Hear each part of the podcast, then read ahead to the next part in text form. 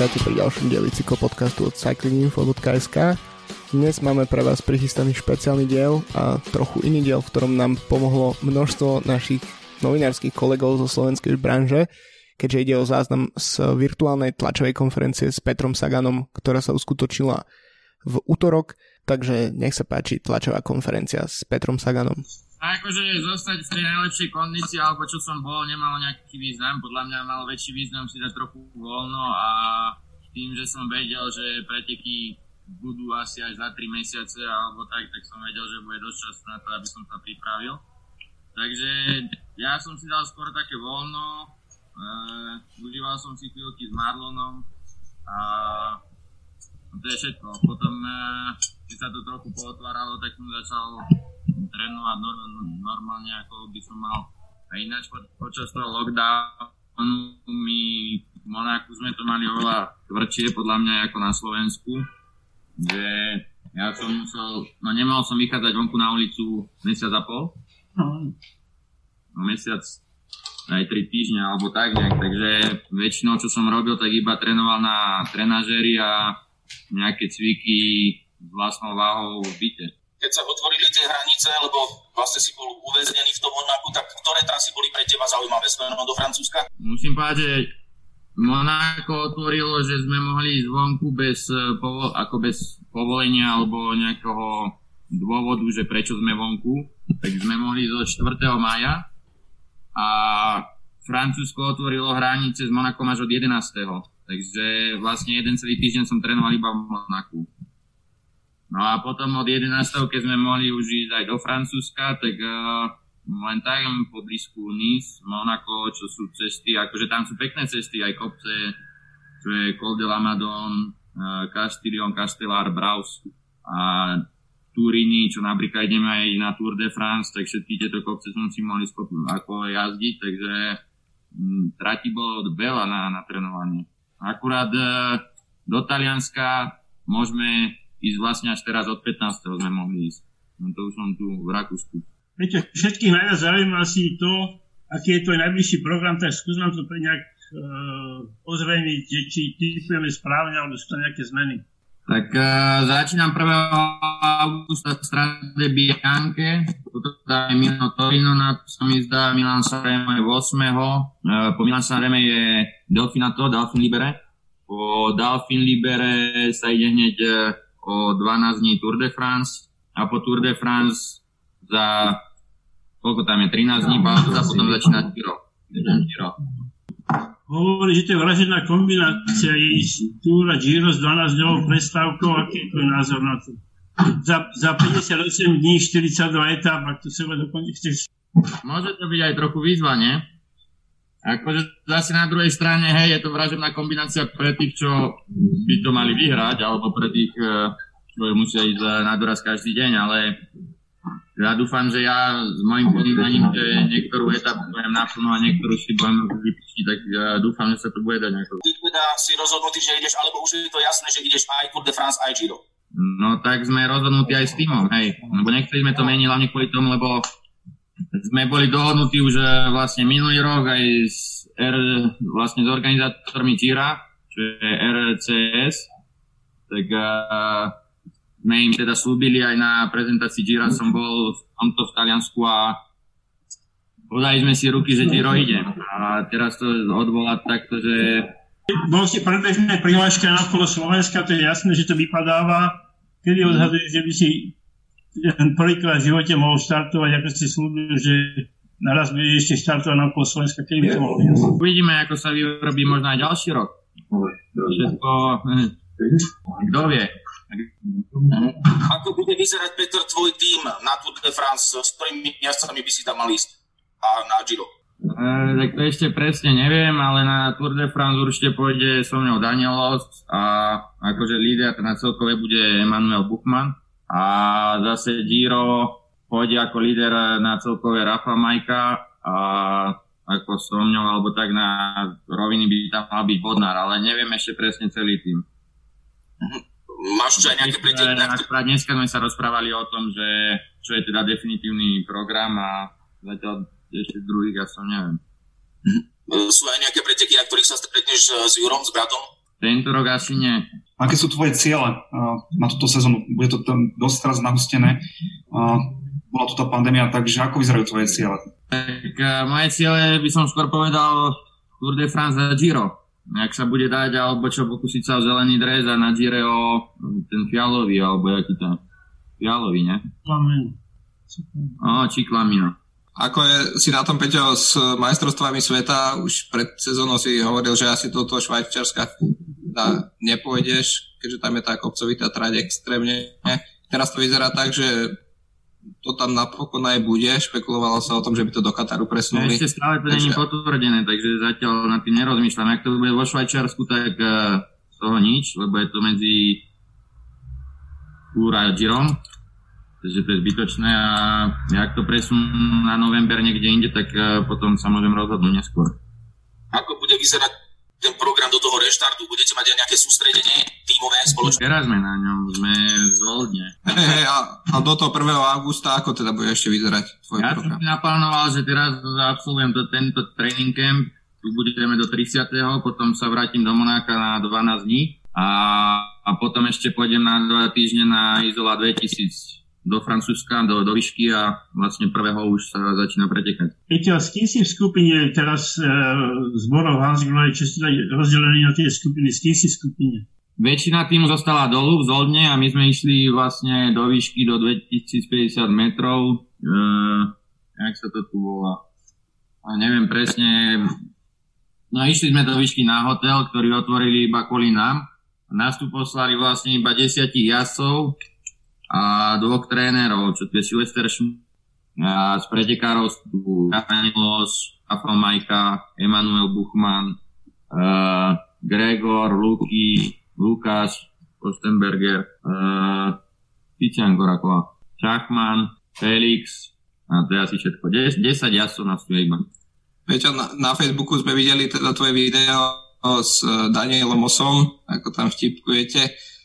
S akým nastavením, ako by sa dal povedať, že si išiel na tento tréningový kemp, že možno si bol natešený už po toľkých rokoch, že si nemal takú dlhú prestávku, že teraz už si sa tešil na tých aj spolujazdcov, aj celkovo bicyklovanie. No však hej, akože je to dobre, lebo sa vracame do starých kolejí, zabehnutých, aj keď musím povedať, že ja som sa doma mal dobre, že videl som každý deň Marlona a som si na to tak zvykol, že mi bolo aj u toho tomu, ako tak, teraz keď už som tu, tak som zase rád, že som tu. A určite je to dobré, lebo trénujeme každý deň, aj keď teraz posledné dva dni je také trochu zlé počasie, že tu prší, ale stále keď zoberieme auto a ideme dolu do doliny, tak uh, sa dá trénovať. Takže skôr by som povedal, že teraz toto sústredenie zamerané na to, že sme vo výške a tým, aby sme natrénovali objem, hodiny, hodiny, hodiny a do toho máme masáže, regeneráciu a tak sa môžeme sústrediť iba na ten tréning a prepa- e, prípravu. Takže myslím si, že je to dobrý reset do tej sezóny a nastavenie hlavy, aby sme to dali dokopy do tých prvých pretekov a, a potom už sa iba nejako v tom udržiavať a, keď už ja tam mám aj druhé sústredenie nastavené, tak uh, myslím, že by to malo byť v pohode. Ako vnímaš celkovú situáciu v cyklistike počas pandémie a uvažovalo sa aj v Bore možno nejakom znižovaní platov ako v iných tímoch a ako hodnotíš odchod uh, sponzora CCC z polského týmu a tie fi- známe finančné problémy ostatných tímov? Ja musím povedať, že každý eh, má iné problémy, aj keď eh, musím veľmi pekne poďakovať našim sponzorom Bora Hansgrohe, takisto aj Specialized a iným Sportful, že všetci sa postavili za to tak, že nebude sa znižovať nič a že tým podržíme naplno ako máme a vlastne tým ako keby aj nám dodali motiváciu v tých ťažkých časoch, eh, aby sme sa udržiavali a trénovali. Takže hodnotím to pozitívne a ďakujem teda všetkým sponzorom našim, a teda aj za druhých chalanov, lebo fakt sa zachovali ako profesionáli. No a mm, to je tak, že keď niekto je nastavený v systéme a nevychádzajú mu hm, zárobky a iba všetko pre toto, že prehráva alebo sa mu tratia peniaze s vačkou, tak e, je to normálne, že prvé po čom ide, tak e, znižovať platy a, a veľa ľudí sa do takej situácie dostalo. Zase musím povedať, že peniaze sa tiež presunuli iba z nejakej čas z nejakej zóny do druhej zóny, že napríklad supermarkety alebo tak zarábali oveľa viac.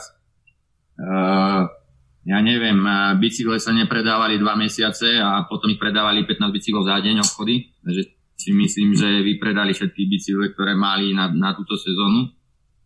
Takže nemyslím si, že ekonomika úplne krachla, lebo aj to, čo sa prerobilo, tak zase za mesiac sa zase zarobilo aj na burze. Takže neviem, čo by som k tomu povedal. Iba to, čo som ja videl z nejakého môjho pohľadu. Mohol som sa teraz ja spýtať, veľmi krátka otázka, vlastne tá nová, Andrej Greipel podpísal nový kontrakt a jazdiť vlastne bude asi až do 40 Vás by nelakala takáto dlhovekosť, alebo neplánujete až takto dlho jazdiť? Alebo závisí vlastne od viacerých nejakých okolností? Závisí určite od viacerých okolností, hlavne ja mám v mojej hlave e, byť stále ako keby líder a vyhrávať preteky, takže e, keď sa mi nebude dariť vyhrávať, tak ja si by som skôr povedal, že je môj čas odísť.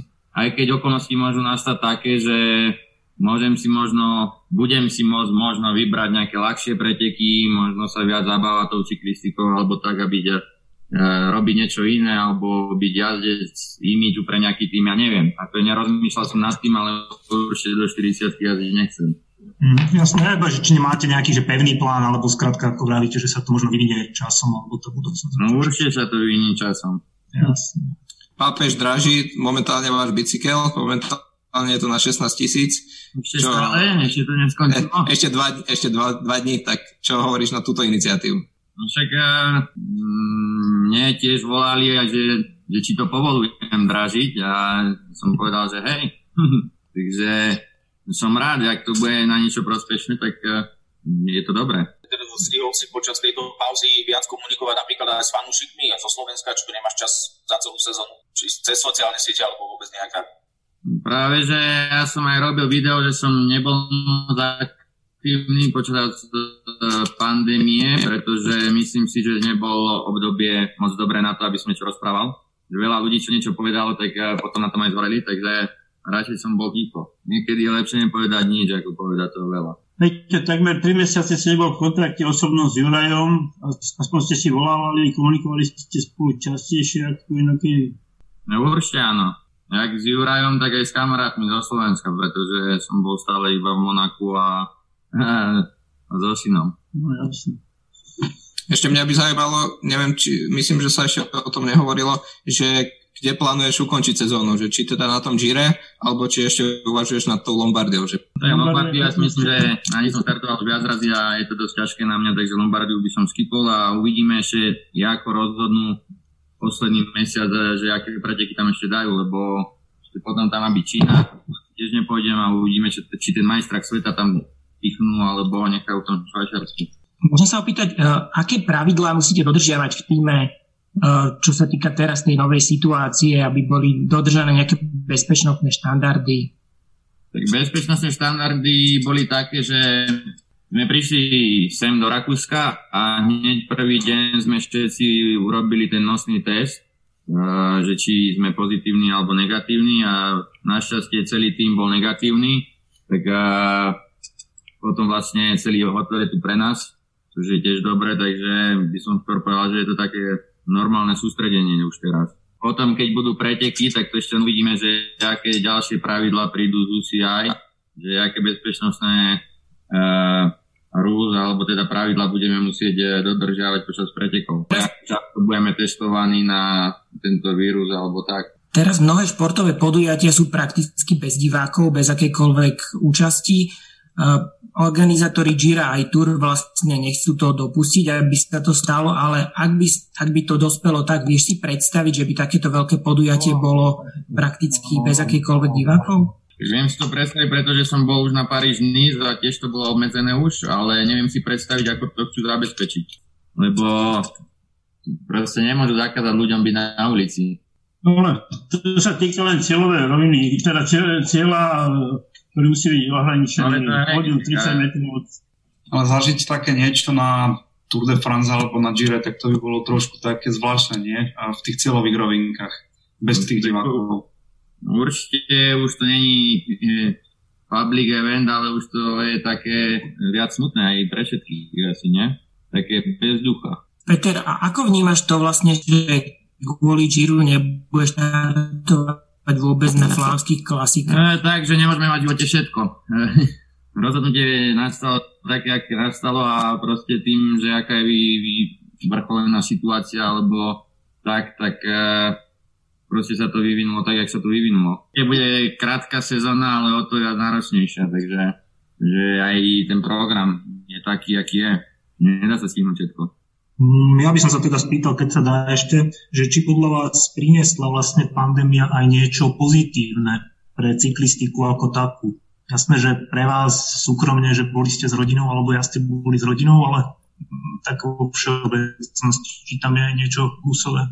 Mm, ja neviem, akože ľudia sa možno viac pomalili, zastavili, zamysleli, ja neviem, v Benátkach e, začali plávať delfíny, e, pri Monaku videli veľa ryby, ja neviem, za 7 rokov, čo žijem v Monaku, tak som nikdy nevidel hada, teraz som ich videl 4 za jeden týždeň.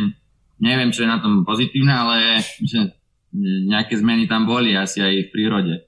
No tu som sa chcel akurát spýtať e, v súvislosti s pandémiou, alebo veľa ľudí povedalo, že po nej sa už teraz trošku inak pozerá aj na svet, ako funguje a tak ďalej. Takže ty sa ako pozeráš teraz na ten svet, keď e, pandémia postupne pomaličky ustupuje, odchádza, tak zmenil si nejaký svoj pohľad na ten svet, alebo, alebo ako to vidíš?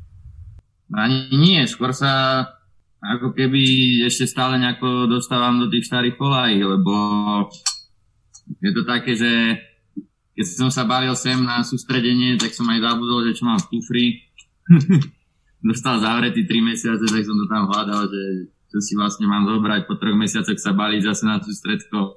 Aj nevedel, čo si mám zobrať. Také divné to bolo. Ale Mm, neviem, akože teraz, keď e, sa človek na to díva, tak tu aj v Rakúsku to vyzerá, keby žiadny, žiadny koronavírus nebol. Bary sú otvorení, otvorené, ľudia sa stretávajú, ľudia chodia bez e, masiek. Ja neviem, že niekedy mi to tak prípada, že keby ani nič nestalo. Ty si si bral na sústredenie rúško. Hej, mám aj tu jedno. Dobre, ukáž sa v ňom. Pekné. Super. Dobre. Tešíš sa na preteky, Peťo? No, teraz je ešte dôležité sa dobre pripraviť mesiac a pol a určite potom, keď začnú preteky, tak už uh, budem musieť byť asi trochu inak hlavne nastavený ako teraz, ale určite áno. Ja by som možno na tú Milošovú otázku iba nadviazal, lebo tiež som tam mal otázku, že aj vy ste spomínali, že 3 mesiace, možno po 3 mesiacoch ste sa balili a teda. A nehrozí nejaká nervozita možno znova, keď bude nejaké súťaženie? Nervozita z čoho? No, z toho pretekania, alebo takto, že znova po dlhšej dobe. Premotivovanosť super. No, to bolo vždy, vždycky sa nájdú premotivovanci a pretekám 21 rokov, takže myslím si, že či stojím 2 mesiace po sezóne alebo 3, že to je jedno. Tak to je na dnes všetko. Ešte raz by som sa chcel poďakovať novinárskym kolegom za otázky a takisto týmu okolo Petra Sagana a Bory Hansgrohe za pozvanie na túto virtuálnu tlačovú konferenciu a tak ako sme zvyknutí z tejto doby, tak uh, prosím ospravedlňte trochu zníženú kvalitu záznamu, pretože takto už s internetom neschodí. Takže počujeme sa na budúce a majte sa pekne. Čau.